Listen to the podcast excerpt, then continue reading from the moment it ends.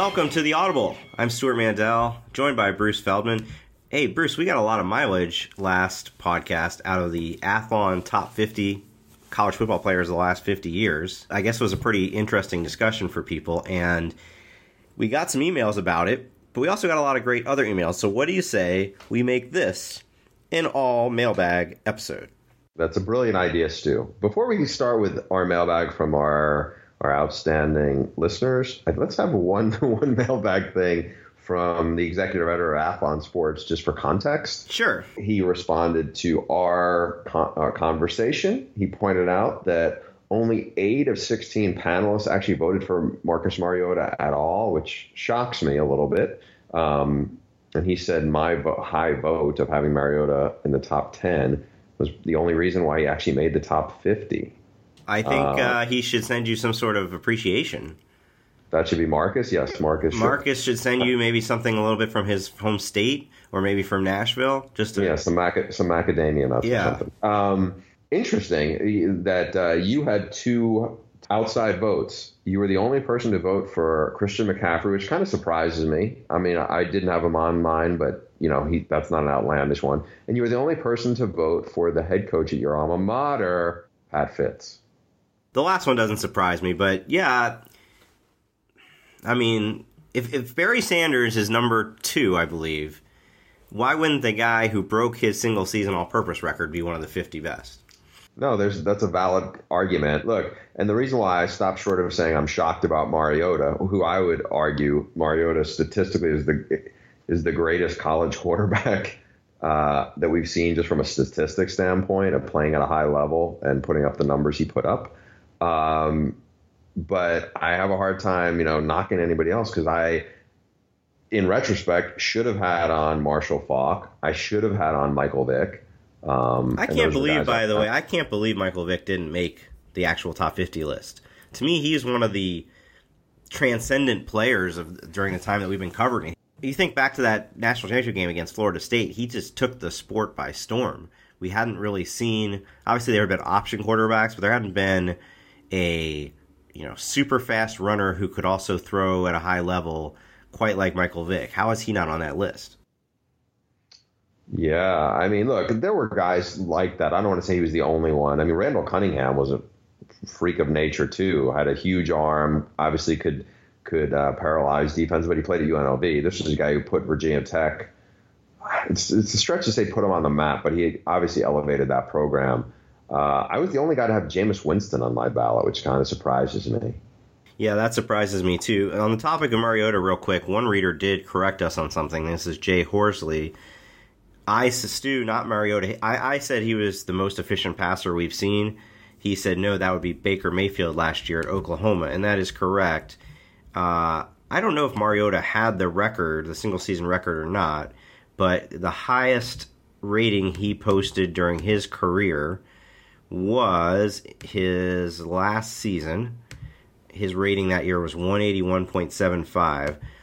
It's pretty impressive. Baker Mayfield Wilson, shattered Russ, that last year. Russell Wilson had a big number too. The only thing is, and look, Baker Mayfield can run and he, he gives teams problems with his legs. Marcus Mariota, though, was on a different level in terms of you know what he did in that offense as a running threat. You are correct. Russell Wilson had the FBS record in 2011, 191 0.78, and Mayfield broke that last year, 196.38. It seems like we're closing in on the first ever 200 passer rating. Yeah. Um, so let's let's get deeper into the mailbag because uh, I know we got some good stuff here. It's the mailbag from a computer, so not literally a bag, but just mail. Okay, Michael Wayne Bratton. Hey, Bruce and Stu. I just finished up the podcast regarding the 50 best are there any college football players you think had the potential to make the list, but for whatever reason got derailed along the way and didn't make it? Guys that immediately jump out to me are Tyrann Mathieu, who was a legitimate Heisman contender before being booted from LSU. In fact, he did uh, make New York that one year. And Maurice Clarett, who started his career as one of the most successful true freshmen I can recall before prematurely ending his college career and challenging the NFL draft rules. Those are both pretty good suggestions. Yeah, those are. I mean, look towards that end. I think you could maybe put Mike Williams on that case. The USC Mike Williams left early, got kind of caught in limbo. Um, you know, we talked about Matt Leinart, our friend, and uh, you know, Reggie Bush, he was a big part of that that team. He was a powerhouse, and he put up huge numbers. Um, you know, when he said Clarett, I mean, this is a, I think it's a really good question. Um, you remember how like big, and this might be procedure. Andy Katzenmoyer had a massive freshman presence, right? It was just a huge, and then all of a sudden, I felt like it kind of just kind of teetered out on him a little bit. Well, did he actually not? I mean, did he get worse as a player, or was it the academic stuff that just kind of seemed? I don't. I don't know. I, I don't know. I, you know, I wasn't close enough to know exactly what what undercut the rest of his his college run there. I think what you also get into, and maybe this is a function of why neither Johnny Manziel or Michael Vick made this, was you have a lot of guys now who could who could fall into almost that two year wonder where they have they have a good run and then they're out. Um, you know, so maybe they only play two years, especially if they redshirt that first year, and so Two- there's less of a body of work. two running backs came to mind for me, uh, both of whom got derailed by injuries. T- uh, Todd Gurley, I thought Todd Gurley when he was at his best was just a fantastic running back, but then he had, well, first he had that suspension for the merchandise, and then he had you know an ACL injury. We didn't really see him in peak form for that long of his career.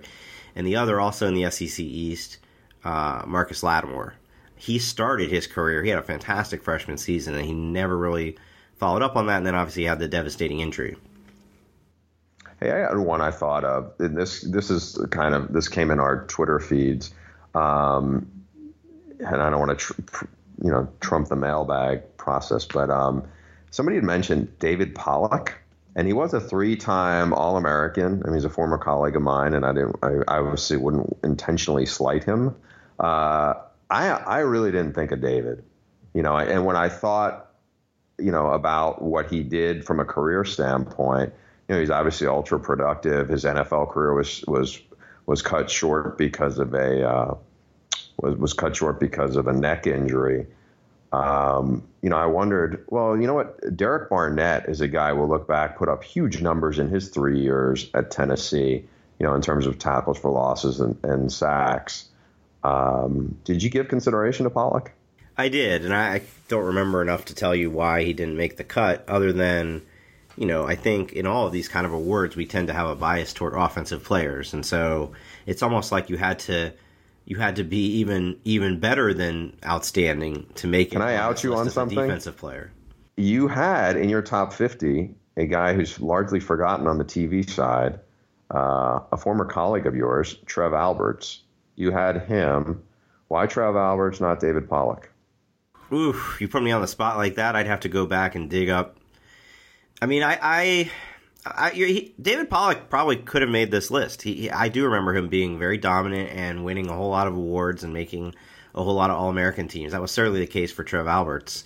David um, Pollack, 36 sacks in his career, Didn't Terrell Suggs in one season have? like 27. There was Yeah, a player. He had just you- an absurd. You know, I don't know if he could have made this list or not. I just remember one year he was so far and above any sack total I had ever seen. Yeah, well, do you do you ever hear the name Ezek- Ezekiel Gadsden? Yeah. He was a tiny, uh, like almost like a safety playing outside linebacker at Pitt. I want to say one year he may have had, you know, same thing like Derrick Thomas, like 27 or 28 sacks. So, continuing with the top 50 theme, this one, I admit, I had not thought of, and it is fascinating. Carrick Thomas, gentlemen, I noticed on the top 50 list there were no Bama players from the 10 years of dominance under Nick Saban. Probably as strong a decade by a program ever. Is it is it really possible there isn't a single top 50 player there? It's an outstanding point. Hey, by the way, just can I finish while we're on Alabama? Yeah. Uh, David Pollack, 36 sacks. Derrick Thomas, 52 sacks. Woo. I don't I think there's Derek ever any Thomas my question for anybody five, that yeah. Derrick Thomas Yeah. should be on there. Um, so the only Alabama player, if I'm to be correct, that we each had an Alabama player from this era. Mine was C.J. Mosley. Yours was Barrett Jones. Yes, I did have Barrett Jones on there. Well, let's think about it this way. And this is going to be a tough question to answer, but I think a fascinating one. Who is the best player of the Nick Alabama player of the Nick Saban era? I'm just going to rattle off some contenders off the top of my head. I think you'd have to, first of all, immediately consider the two Heisman winners, uh, Mark Ingram and Derrick Henry. Amari Cooper was a finalist. I would put Amari Cooper on there, uh, high up there, and obviously didn't play. I think years. Amari Cooper would probably be the offensive guy. I mean, he was incredible his last season. Uh, oh, but Julio Jones too. Yeah.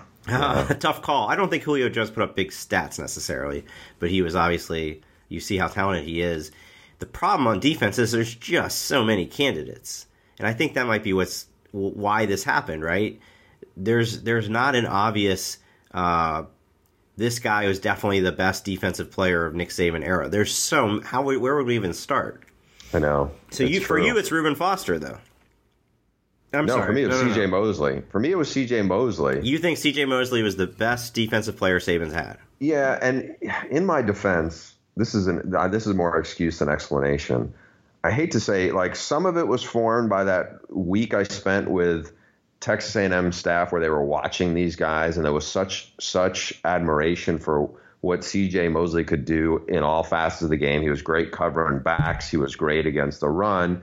The other thing that I think is in my head, and I thought about this when I listened to our podcast back uh, yesterday, was you mentioned when I kind of challenged you on both on Brian Bosworth about like the awards he won. And I was thinking about it. One of the most decorated defensive players of the last 10 years was Manti Te'o. Neither one of us, I think, gave him a thought, you know, and he's gone on to the NFL and been an average player. You know, he left, he was at the Chargers, he was okay, and now he's with the Saints. But whatever. But my point on that was Manti Te'o for that whole year was built up to be you know, I'm not saying he was Lawrence Taylor like in college football circles, but he was a he was a huge presence that year for his off field story, but certainly for the on the field, helped lead Notre Dame to the national title game. C.J. Mosley was so much of a better player when you watch the two of them on the field, and I think that probably is like a knee jerk in my head of differentiating why I was felt compelled to include C.J. Mosley on there. So what I'm going to do right now is rattle off, and there's a lot of names here. All of the first round defensive players under Saban. Stop me. Don't don't necessarily react to each one, but stop me if there's one that gives you pause and think, wait a minute, maybe I could have had him uh, instead of C.J. Mosley. Okay, ready? Yep. Marlon Humphrey, Jonathan Allen, Reuben Foster. Uh, not, Uh, not first round, but high second round. Reggie Ragland. Jonathan Allen would be the one because he was a multiple year. Like Reuben Foster, you know, shed all the weight and matured in the last year. I mean, he was terrific this year, but that would, you know, I, I, I don't know. Jonathan Allen was. You know, another problem these guys are running into is that there's so many of them that they end up only really starring for Alabama for one or two years. You don't get a three or four year standout Right. Alabama defensive player. They're all off to the pros. Okay, Landon Collins.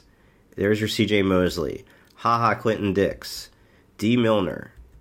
Um, Mark Barron. Dre Kirkpatrick. Dont'a Hightower. Marcell Dareus. Uh, Rolando McClain. Kareem Jackson was a first round pick. Yeah. And that's that's it. Um let me think about this for a second. I, I don't know if it's just like the further back you go, the more prestige that seems to be attached. But I think I would be inclined to say one of the older. I would be inclined to say Rolando McClain or uh, Dont'a Hightower. Uh, I would say either Jonathan Allen or I stay with CJ Mosley. If I had defense and if I go offense, I would say Ryan Kelly or Amari Cooper. You know who I didn't have in there? A'Shawn Robinson, who we both loved when he was in college. Um, all of this just is a way. Now you see why none of them made the top 50. If you can't even agree on who the best one or two defensive players were during that time, how are you going to have one of them be in the top 50? The guys that are in the top 50 are legends in the history of their program. Hey, by the way, when I'm looking at the Michael Wayne Bratton story, and I'm keep, you know, like I'm just looking at the story. I'm sorry, the email, um, and I'm seeing Honey Badger, and he was fantastic. You know, but neither one of us had Patrick Peterson. Also, Patrick Right. Peterson was was phenomenal, and uh, you know there wasn't a like, I don't know how many LSU guys made that group. You know, so It's uh, it's hard. I mean, It's- There's only 50, 50 players, one per year, right? LSU. Yeah, Yeah. yeah, It's just Yeah, Glenn Dorsey, he was really good. uh, okay. LaRon Landry too.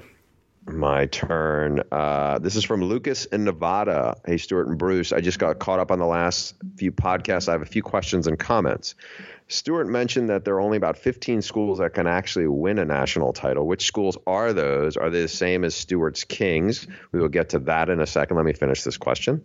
Stewart and Brady Quinn should do a new fathers podcast, especially if you get the athletes that are dads and coaches that are dads.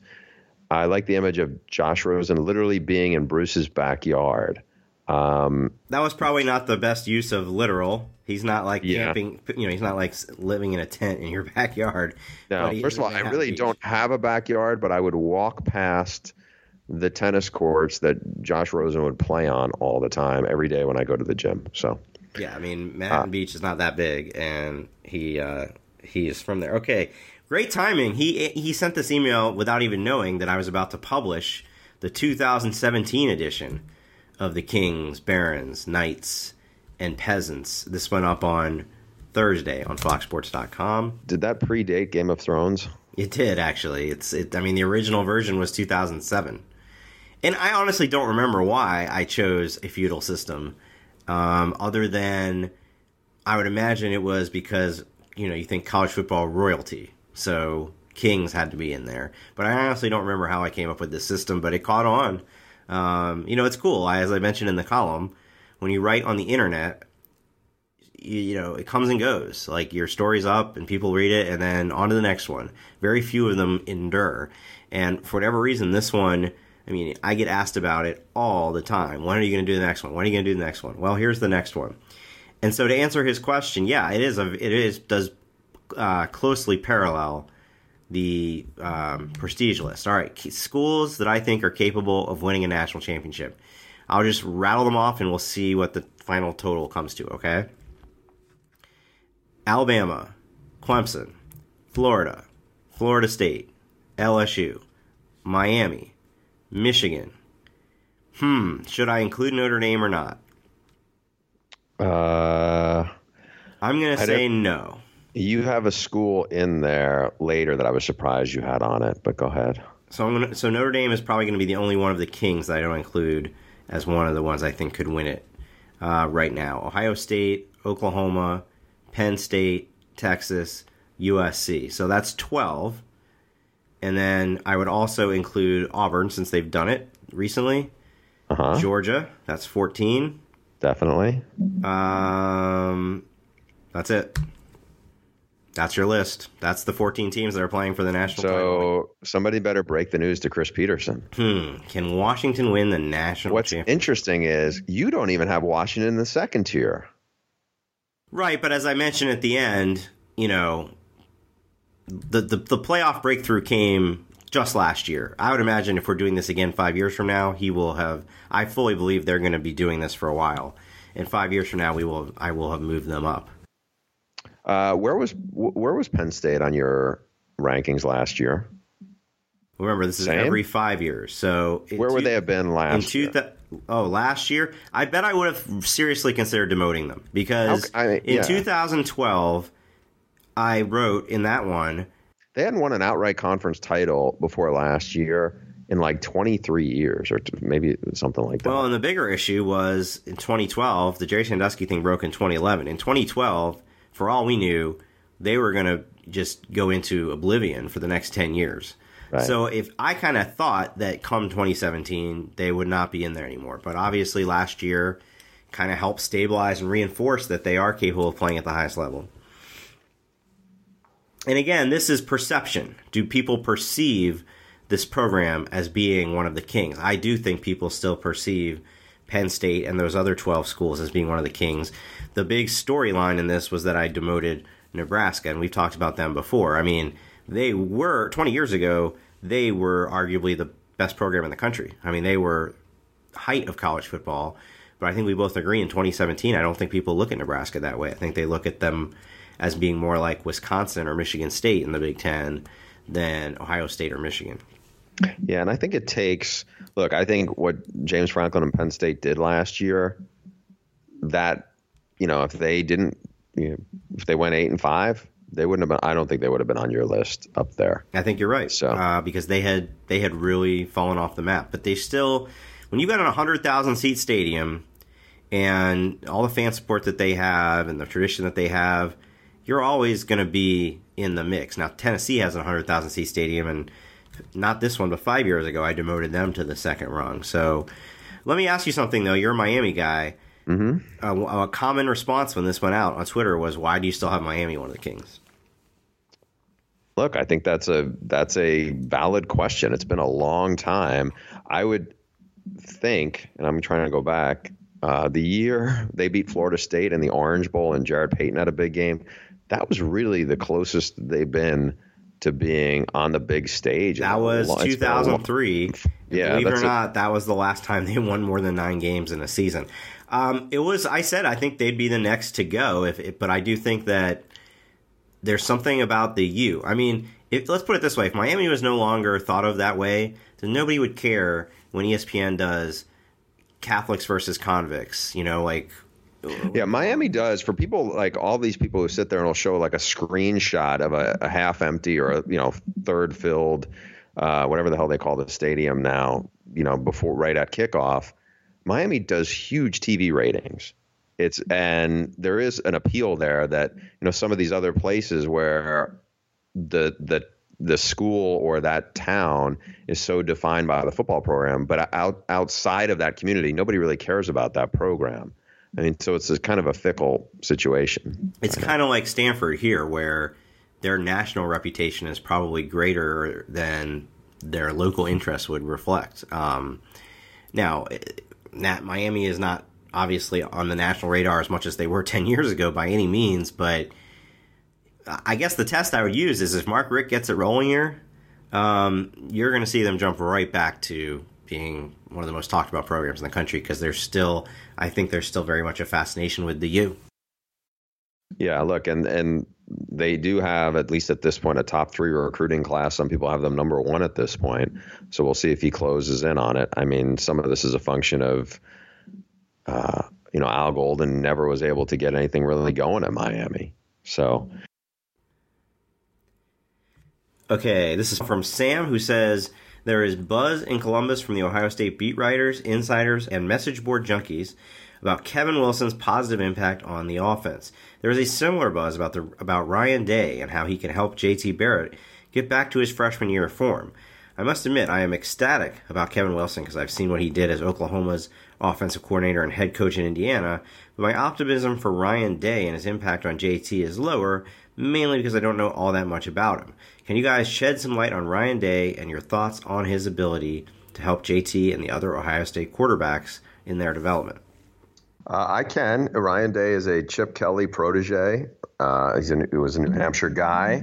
He had a nice run as a play caller at Boston College before their offense kind of hit the skids. Uh, he was the last. Uh, he worked for Chip last year in San Francisco. Obviously, they had some struggles that were beyond that, but um, he's always been, from the people I know, thought very, very highly of him. So I think that was a really good hire. And I think I wrote about this on my after my trip on the road. Uh, there was a ton of buzz amongst coaches about how good of a hire Kevin Wilson is for for Ohio State. And I think that if I was a Buckeye fan, I'd be very excited because this is a team that really had some issues hitting big plays. And if you look back at what Kevin Wilson did in the last couple of years, Indiana, who, who has traditionally not obviously been a football power, they had the top offense two years ago in the Big Ten and the top five offense in the conference, top three offense last year. And also, I went back just because I saw this question uh, they led the conference two years ago in most plays of 20 yards or longer uh, in 2015, and they were fourth the year last year. So uh, I think Kevin Wilson's a great addition. I think Ryan Day is a big plus. Um, so much so that I am on the brink of saying this would be my preseason national title pick. Yeah, you mentioned that in the past. Well, I think Kevin Wilson was the coordinator hire of the offseason, and it's it's pretty crazy that in the last two years, Urban Meyer, oh, we need a new DC, we're going to go get Greg Schiano. We need a new OC, we're going to go get Kevin Wilson. I mean, those are huge names to be your offensive and defensive coordinators. I'm not as familiar with Ryan Day as you are. Uh, it seems to me that, you know, at this point in JT Barrett's career, yes, he needs to develop more, but this isn't like you're taking a freshman quarterback and teaching him about college football. I think that the Kevin Wilson impact alone, just the you know, putting him in a better position, should help him out just as much, if not more so, than who the position coach is. I honestly don't even know how much impact a position coach has in the course of one season. Well, I think they can help technique wise and some of the things that they can stress on footwork and just the level of uh, of accountability they can kind of hone in on specifics. So I do think there's there's value under that. Um, and I think that's important. By the way, there's familiarity. He did work on this is Ryan Day. He did work under Urban Meyer as a graduate assistant for him at Florida. Uh, I think when Urban first got there, so uh, has a really good track record as well. And um, by the way, one of his former proteges was Matt Ryan. He turned out to be a pretty good NFL quarterback. That he did. Uh, this question is from Abel. While it is fairly obvious that no punishment will be levied on Baylor on behalf of the NCAA, that by no means indicates that they are, are in the clear. I am sure there will be some, if not many, civil lawsuits to follow. That is true. And while Baylor loves its football, it is far from being, quote, a traditional power.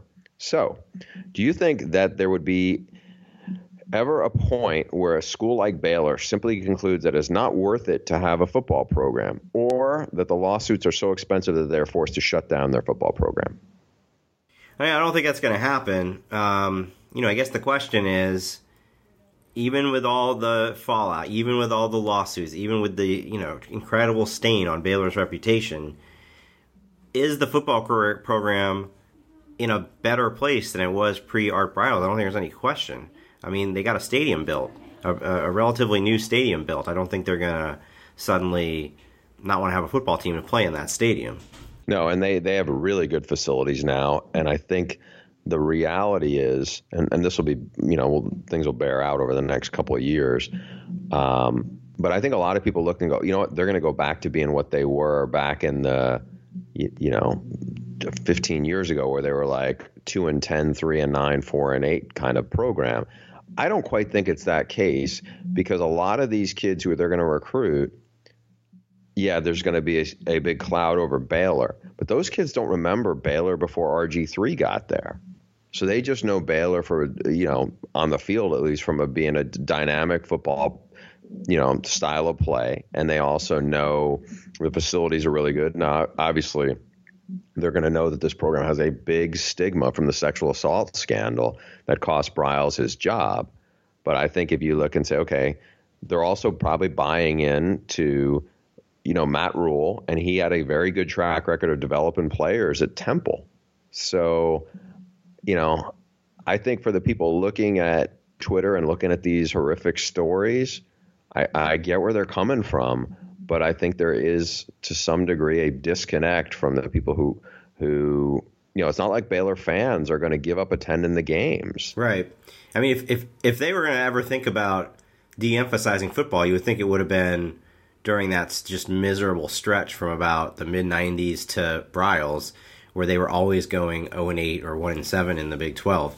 Um, but that all being said, this thing's not going away. I mean, they just we just got a both of us got an email you know, yesterday that Paula Lavigne and Mark Schlabach, who've been all over this story for a year and probably longer than that for ESPN, well more than a year at this point, are putting out a book about it. You know, the the Baylor scandal is going to continue to be in the news for a long time, and I think it's going to be a while before Matt Rhule can really escape that, and people just think of Baylor solely in terms of football, kind of like what Penn State just went through. But no, I don't think that means they're going to uh, disband it. Yeah, and I think, and we did see a lot of people saying that Penn State should shut down football too. Once upon a time. Well, yes, we yes, there were a lot of people who wanted the death penalty, who wanted to shut down Penn State football. I mean, there was a lot of people. Your your former employer wanted Miami to shut down football. They put it on the cover of the magazine. Oh, that was a long time ago.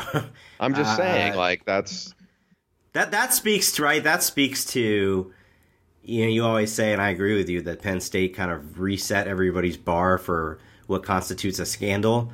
The stuff that was going on at Miami that prompted SI to put on the cover that they should shut down football it now seems like you know trivial compared to Penn State and Baylor. Um, switching gears, Matt from Illinois. Hey, Bruce and Stew. Lately, there's been a lot of banter among Florida State fans about DeAndre Francois and his 2016 season. There's a growing segment of the fan base that are critiquing 2016, saying he misses too many throws and holds the ball for too long. I counter that they should stop comparing him to Jameis. What do you all think of Francois going into 2017? I'm with Matt from Illinois. Uh, you know, the way Jameis played the position was was unique, and I thought he was wise beyond his years as a as a player. Uh, I liked what I saw from from DeAndre Francois, especially from the toughness and resilience part. This is his first year as a starter. I don't think you know he had pretty good receivers around him. He obviously had a great running back in Dalvin Cook, but um, give him a chance. I really think that you know I think it was a strong it was a strong freshman year. If you're comparing him to, to the first year Jameis Winston had, you know, good luck. Uh, I mean, That was that's one of the all-time. yeah. I mean, that was a Heisman season. That was one of the all-time great redshirt freshman seasons anybody's ever going to have. Yeah, I just I just think, you know, are you with me? Like, I mean, I think Florida State's going to be. I if, if I had to go to uh, right now, I think Florida State's going to be a playoff team, and I think it's not going to be in spite of DeAndre Francois. It's going to be in part because of DeAndre. Well, so we had this discussion when my post-spring top 25 came out, and I didn't have Florida State as high as you or or many people for that matter. Um, though I still have them squarely in the top 10. And I said that my hesitation was the Florida State passing game. Now I don't put that entirely on DeAndre Francois. I have questions about him. I have questions about who he's going to throw the ball to. I have questions about that offensive line that struggled to uh, protect him last year. But I, I do think he can progress. Last year, first year starting, uh, 58.8% completions, 3,350 yards, 20 touchdowns, seven interceptions. I was a little surprised, and now granted, we have to note that in college, sack yardage lost comes out of your rushing total, but you know, for a, a supposed dual threat guy, uh, he was really not a factor at all as a runner last year. Yeah, here's another stat that I like, especially for a young quarterback. This I think bodes well. DeAndre Francois completion percentage in the first half of games under 54%. In the second half and overtime, 66%.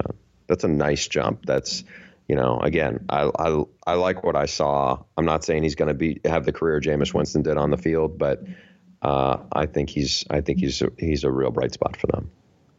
Next up, this is from Matt Janis. Guys, love the show. I broadcast minor league baseball for a living, so there's a ton of time to kill on the road, and you guys providing me so much enjoyable content is incredibly appreciated. I had a friend in college who did that briefly for a couple years out of college. Was trying to get into broadcasting and and I mean I I don't know if this is math experience, but like he had he didn't just broadcast the games. He had to also you know sell the sponsorships and and do the promotion. I mean it was you're you're a one man band in minor league baseball. It sounded like.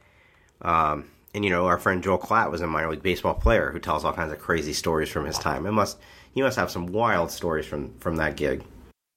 Yes, I'm sure. Uh, my buddy Joe Davis, actually, similar to what you're talking about, and he's a you know his career's taken off in a hurry. But Joe, right at right out of college, right at college, I think was doing Double A baseball as well.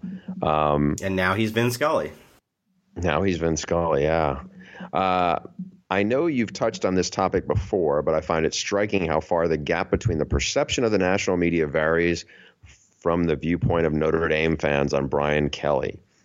I understand you've said Notre Dame isn't truly committed to winning at all costs like other programs, but in seven years, Kelly is averaging more than five losses per season. Heck, he's not even been as successful as Stew's favorite coach, Houston Nutt, was at Arkansas. College football has changed, and Notre Dame isn't the major power it used to be. But can you guys go a little deeper into why you and most of your brethren in the media think Irish football fans shouldn't expect more than what they've gotten over the last half dozen years? Good question. Hold on, I'm fact checking this. Is, is Houston Nutt really had let's see, Houston Nutt was 75 and 48 at Arkansas in 10 seasons. So he averaged 4.8 losses per season. Brian Kelly. Because you know, you wouldn't have done this if it was if he had said Tommy Tuberville. No, I wouldn't. But beca- or somebody else, but because he said Houston Nutt, a burr went into your figurative saddle, and this is what we got. So no, this is not right about Brian Kelly. He's 59 and 31 in eight seasons, so he's averaging about four losses per season, not five. Aha. I'm not saying that's great by any means, but um, and certainly I think I'm sure all of the national media soured on him a little bit after last season. But gosh, you know, how quickly have Notre Dame fans forgotten about Charlie Weis, uh, Tyrone Willingham, Bob Davie? They weren't. There were no peaks really during. I mean, Charlie Weis had those two seasons right at the beginning, but there was no run to the national championship game like Notre Dame had in Kelly's third season. I would argue that his 2015 team that lost Ohio State in the Fiesta Bowl was as good, if not better, a team as they ever had prior to him, you know, between Holtz and him getting there. So um, he's had some good teams there. He has not had as consistent a success as I think Notre Dame fans are probably entitled to, and there's no question that he goes into this season uh, very much on the hot seat. But it was just, I, I think the disconnect was they went 10 and 3 and had, by all accounts, a great season, finished uh, 12th in the country in 2015. The next year, they have a disastrous 4 and 8 season, and Notre Dame fans want to fire him. Whereas people like you and me are like, well, wait a minute, they were just 10 3 last year. Like, you know, and he went to the national championship game. Give him a chance. He deserves another year. Yeah, and some of that I think was his fewest wins since he was there prior to last year was eight. I mean, that's pretty solid, especially considering they do have a challenging schedule. They do but, have some. but that's what he's saying, right? Notre Dame fans don't consider eight and five to be acceptable, and he has had a lot of eight. And, He's had Yeah. three eight and five seasons and one nine and four season. Here's the the reality, I think, and some of this is a function of you said something that kind of kind of uh, jumped out at me when he first said it, and I should know it, but this is coming up on year eight. That is a long time for any to be, to be a head coach anywhere now, much less as a head coach at Notre Dame. I know, right? I mean, that's like dog years. You know, Tyrone Willingham, how many years? He didn't even get half that time.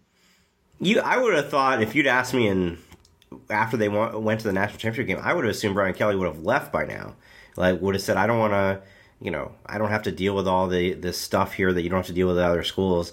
I'm going to go to the NFL or I'm going to go to another college, and maybe maybe those opportunities haven't been as um, ha- as, as plentiful as we might think. Let's also we haven't even mentioned. I think a big part of the Brian Kelly backlash is the sideline, his face getting red and Yes, yelling at guys on the right. sideline and throwing players under the bus in press conferences. I think that probably irritates them. Not as much as the losing, but it just makes the losing feel that much worse. Yeah. By the way, can I throw this out there? Um, Charlie Weis, you mentioned, had a couple of good years. If he didn't have Brady Quinn, he, he wouldn't have. He would have probably never got that second contract. Are you saying that because you spend every week with Brady Quinn during the season? I feel guilty I didn't throw his name in the top 50 players thing. Here's the one thing I want to get to. Just when you look at that, you're Notre Dame. Here's the here's where I was kind of heading with that.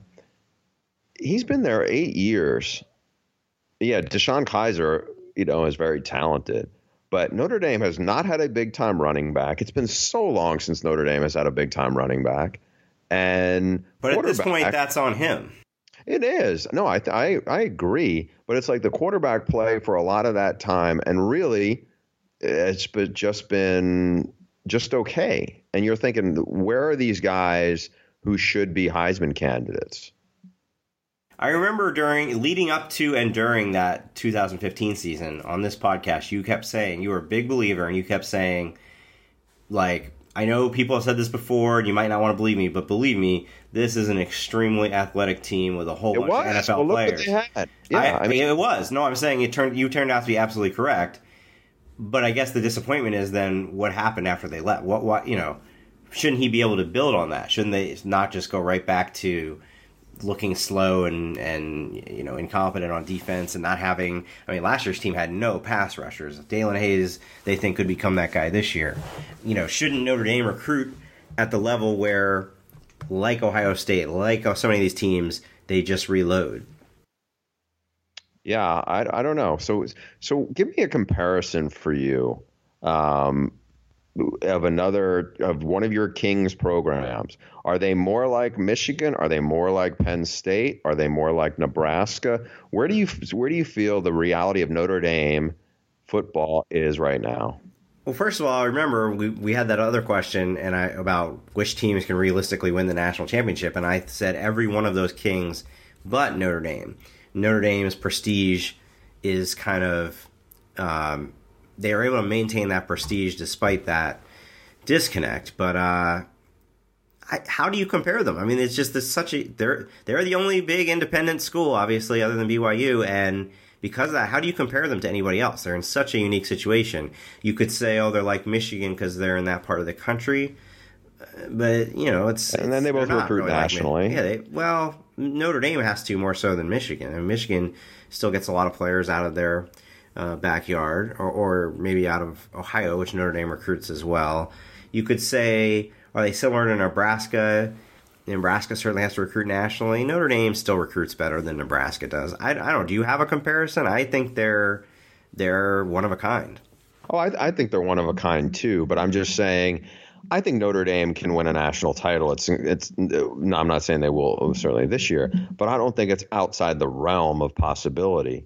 But you need a lot of factors to go in your way, and if you if you can win ten games at that level, playing the schedule they do, you have a shot. Now, do they have as much of a shot as Alabama? No, but the reality is most you know of those Kings programs that we're talking about aren't on the same playing field you know. So Notre Dame uh, got to the national championship game the only time they've been there in the last almost 30 years and it became obvious from the first series that they weren't remotely in the same class as the team they were playing. And so that's why I say that. Could they make the playoff? Sure. Um, Michigan State made the playoff a couple years ago. Washington made the play. Any a lot of teams can make the playoff. It's once you get there, can you beat two teams of king you know, recruiting caliber. I don't know that they can. Yeah, I, I, I don't know. We'll see. It depends what the matchup was. So here's a just a hypothetical to you because I think that, and I think I referenced this earlier about what it did for me, C.J. Mosley compared to Manti Te'o and all these things. Georgia gave Alabama a, a, heck of a game there. They lost by four points, 32-28. Yeah, the C.J. Uh, Mosley deflection saved the game. Yeah, so that's more more credence to C.J. Mosley. Um, it's hindsight; it doesn't really really matter. But how do you think they would have done if they ended up playing that Georgia team who ended up beating Nebraska in the Capital One Bowl? Um, so let's think. That Georgia team was Aaron Murray. That Georgia team got smoked at South Carolina. I was there. So. Never in a, I was at that Georgia South Carolina game. Never in a million years that night would I have thought they were going to end up coming within a few seconds of uh, reaching the BCS championship game. They weren't Alabama. I don't think they would have come out and just steamrolled them like um, Alabama did, but they definitely, you know, were a more um, athletic and talented team. And let me just look up here. So Aaron Murray, I believe, was a third or fourth year quarterback on that team. Uh, that was Gurley, Gurley and Marshall in the backfield on that team. Um, oh shoot, what's his name? The, def- the uh, Jarvis Jones. Remember how good he was uh, on defense? I know he hasn't really uh, done much in the NFL since then. Um, by the way, the one thing I always remember about that Alabama team, like everybody remembers Eddie Lacy just steamrolling Notre Dame in that game, and obviously he's gone on to great success. But that was a weird year situation where he wasn't like for most of that season. Nobody was thinking Eddie Lacy was even in the same category as the other great Alabama running backs, and then he just came on um, at the end of that year. That Georgia team was Jarvis Jones, Alec Ogletree, John Jenkins all on defense, um, Todd Gurley, Chris Conley at receiver, obviously. Pro- not, I mean, all credit for giving Alabama the game they did, but no, not on the level of that team. But I know, I think they would have handled Notre Dame. Probably so. Yeah, you're right. Uh, Alec Ogletree was the was the guy on the defense with Jarvis Jones. And remember, but, this was the BCS where It was one game. The reason I am skeptical going forward is you got to win two. Okay. Thank you for indulging me on that. Uh, Travis Trader from St. Louis, as far as making predictions go, isn't it the easiest prediction to make this season that the Big 12 championship game result will knock that conference's playoff contender out of the playoff? It only seems like poetic justice that this will happen because the Big 12 has become like the BCS of the past, trying to tweak the formula to fit the previous season's issues, but having no foresight for what's on the horizon. Yeah, I could see that happening. I could see that happening too. I so could. they doctor. So we think you and I think Oklahoma and Oklahoma State are the you know two best teams in that conference. I don't know if that's how it'll play out, but that's what we think going into it. So they kind of manipulated the schedule. Those teams usually play at the end of the season.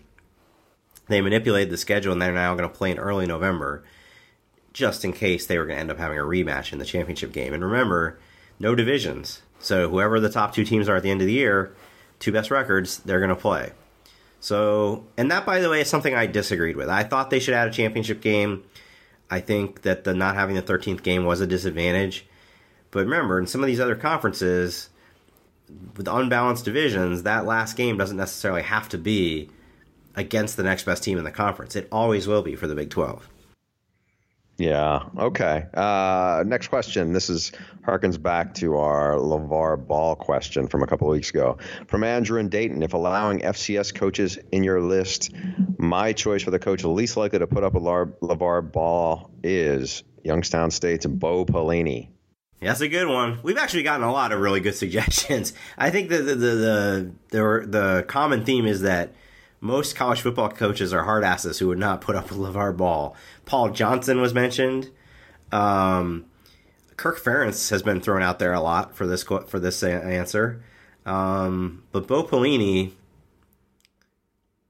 that would be fascinating. That would be fascinating. That would be fascinating. This last thing's an interesting one. I, I don't have a great answer for it, but maybe you will because you've covered. Hey, while we're while we're on Bo Pelini, you think he's ever a FBS head coach again? FBS certainly possible.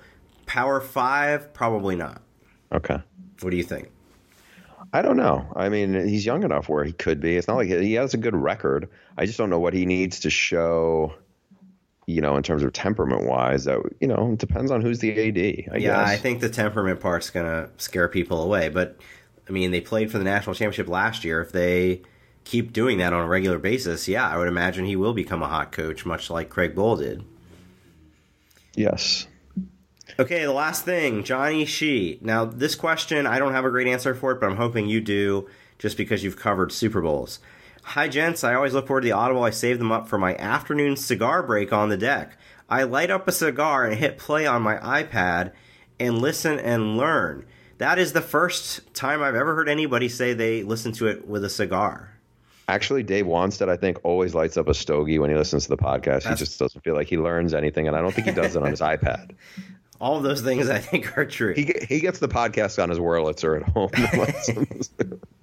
One of the things I've wondered about is how much you guys liked Tampa when you discussed attending the game between Alabama and Clemson. I was surprised because I heard so much griping from the writers after Tampa hosted its first Super Bowl there and he links to a Fox Sports list on our own site where it was named Tampa was named number 10 on the 15 worst venues for Super Bowls. Can you explain why you liked it versus its bad reputation? Is it a college versus pros thing?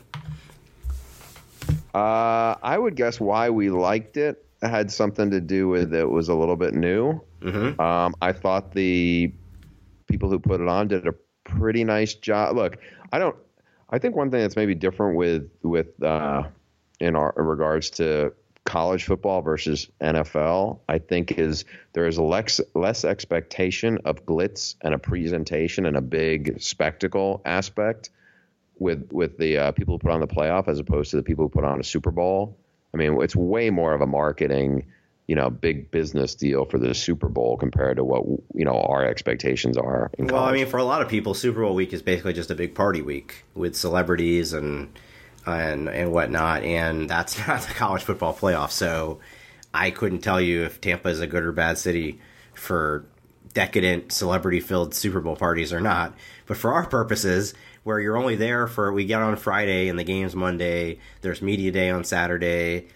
you know, there's some small events, you know, there's concerts, but it's not the Super Bowl by any means. Yeah, I thought it was really cool. That's my feelings too. Is just like you know, we liked it. I wouldn't say I loved it, but it was I was pleasantly surprised by it. Um, what I would ask you though is two things. One, if you were in charge of the playoff, where is your favorite spot to have it?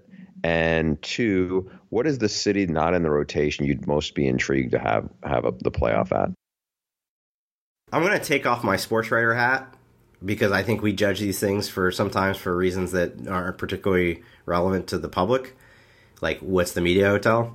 yeah, it's honest. I mean, that's that is you spend a bunch of your time yeah. there. So I'll tell you, I'm surprised that I mean, they they now know the sites through the first six years. I'm surprised Indianapolis hasn't gotten one. It's such a great site for the Final Four. It's kind of like what we described in Tampa, where everybody's in one place. Now, obviously, in early January, it would not be ideal weather. Um, I think a lot of people in Big Ten country, in particular, were hoping though that if the intent of the playoff truly is to take it to all different parts of the country, which it is, it's coming to the Bay Area next year um, that it would go to a cold weather city at some point, and that would be my vote if you were going to do it. Uh, if you if you were going to do one of those, but in terms of like regular rotation, um, I'd say New Orleans. Uh, I would say I still like uh, Arizona. Well, I love I Arizona. I'd like to have it there every year, but I don't know if it's for the right reasons.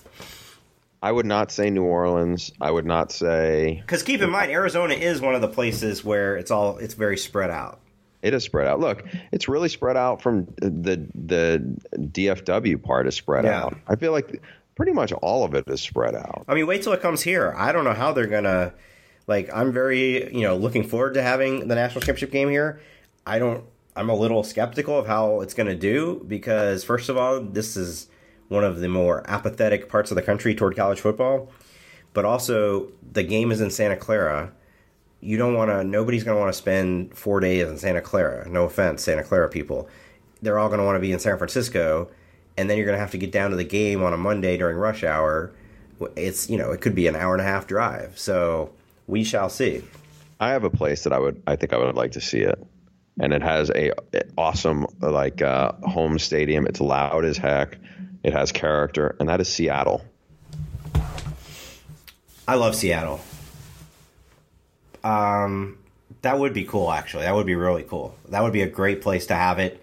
I guess the concern would be, you know, given the propensity for southeastern teams to be in the national championship game, that couldn't be much further from them. But uh, yeah, that would be really cool.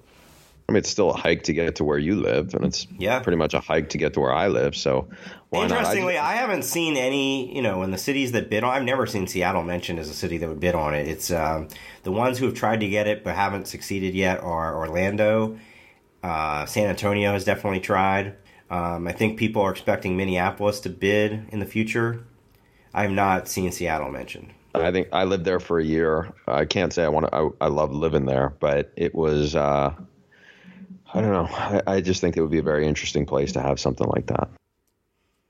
I'm just trying to think off the top of my head how many cities. Well, of course, the newcomer onto the scene is going to be Vegas. I, as soon as that was announced that the Raiders are, are in fact moving there, that was my first question. Would the college football playoff possibly stage a national championship game there? That would be something. You love that whole tie into legalized prostitution, don't you? I mean, no, it has nothing. It's not that at all. It's just a really, really fun city. And let's let's say let's say your team, let's say they put it in Vegas, and you know, the thing about the college football championship is it's so expensive. Like you, you're basically saying, unless you're super rich, you're basically saying like, this is my vacation for at least this year, if not the next several years. We're gonna throw thousands of dollars down to fly to this place and spend several night hotel there, and God knows what the ticket costs. So maybe if it's your team and it's in uh, Arizona, you're like, oh, I'm not interested enough to go. Is anybody going to turn it down if it's in Vegas? No. And you always know there's going to be a story. You know that expression, what happens in Vegas stays in Vegas? It never stays in Vegas. It's I don't like know how anything could stay in Vegas. So I'm trying to think. I used to go to Vegas a lot when I was young, younger. Um, I have not been since 2010. I wonder how many people get in trouble now who go to Vegas for a bachelor party or whatnot, and the pictures end up on Instagram or Snapchat or something.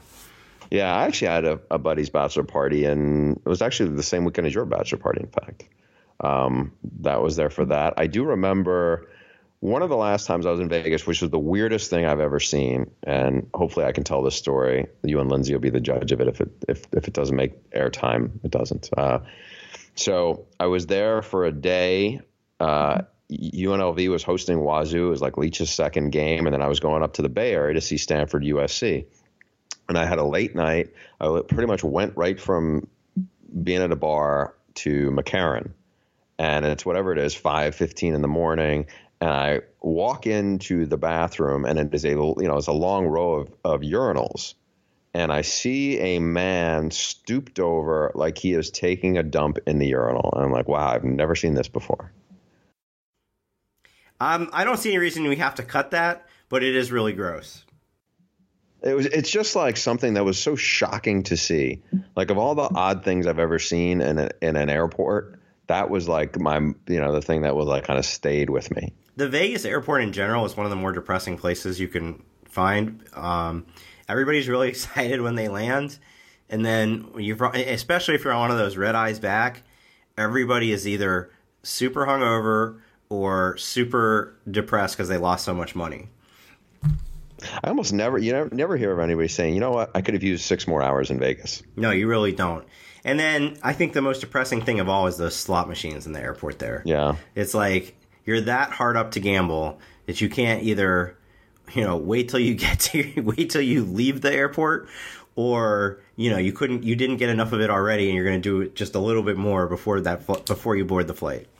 My first time there, I spent a week. I was working on a basketball story and it was in July. It was hot as could be, and my car, you know, like my rental car would tell me it was 107 degrees now or whatever.